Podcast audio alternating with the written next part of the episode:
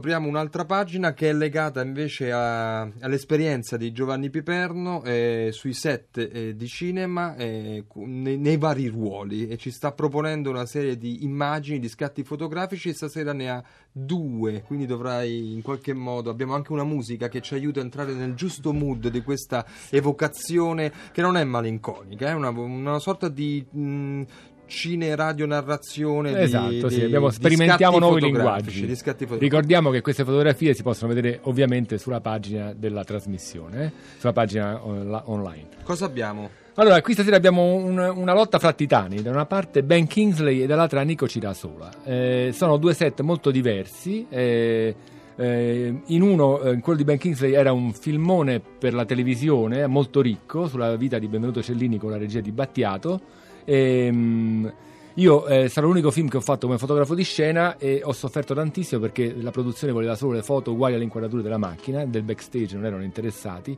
Io ero fissato col backstage e quindi mi ero nascosto dietro a un, un tavolone pseudo cinquecentesco perché Ben Kingsley non voleva essere fotografato fuori dalle scene girate. Non si poteva, quindi ero nascosto perché lui provava col regista. Ma questo per un abisso del narcisismo oppure per un motivo No, per un fatto di professionale di, riser- di concentrazione e riservatezza anglosassone. Anche non voleva legittimo. Essere, anche legittimo, però io eh, c'era un'atmosfera molto forte in questi studi ex De, de Laurentiis sulla Pontina, c'era una sala un, eh, era stata ricostruita una sala de, di Castel Sant'Angelo, un po' immaginata, con degli aff- grandi affreschi, c'è un un grande occhio che si vede in questi affreschi.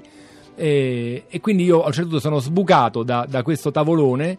Ehm, quando Ben Kingsley si è fermato un attimo per riposarsi, ho scattato la foto e poi sono ricalato come un po' un cretino, diciamolo, dietro al tavolone. Devo e... dire che. Eh lo sguardo di molto intenso di Ben Kingsley anche secondo me tantino... voleva ucciderti nel... esatto, era un pelo irritato. Lo faccio vedere anche a Miriam Mauti e, e, al nostro ospite Matteo Parisini che è ancora qui con noi e lo faccio vedere anche alla webcam comunque lo potrete vedere meglio eh, sul Sulla sito. Pagina, è una sì. foto molto bella eh, perché c'è una, c'è una narrazione che è quella che tu hai fatto che non potevamo intuirla ma si capisce che c'è un qualcosa di più oltre a quello che si vede.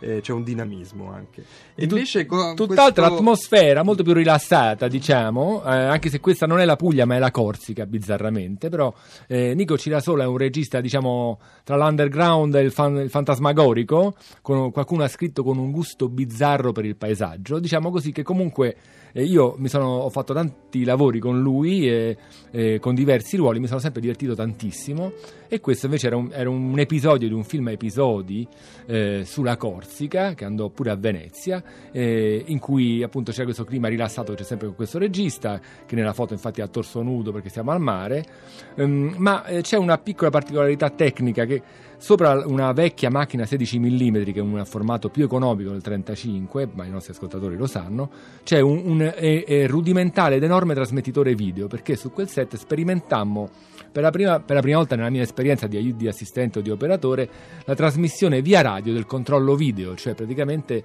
il regista poteva controllare l'immagine che la macchina della presa riprendeva otticamente su un piccolo monitor staccato dal cavo della macchina. Cioè, se noi andavamo su un piccolo scoglio dove entrava solo l'operatore e l'assistente, il regista poteva stare so, su una barca o su a 100 metri e controllare sul suo piccolo monitor.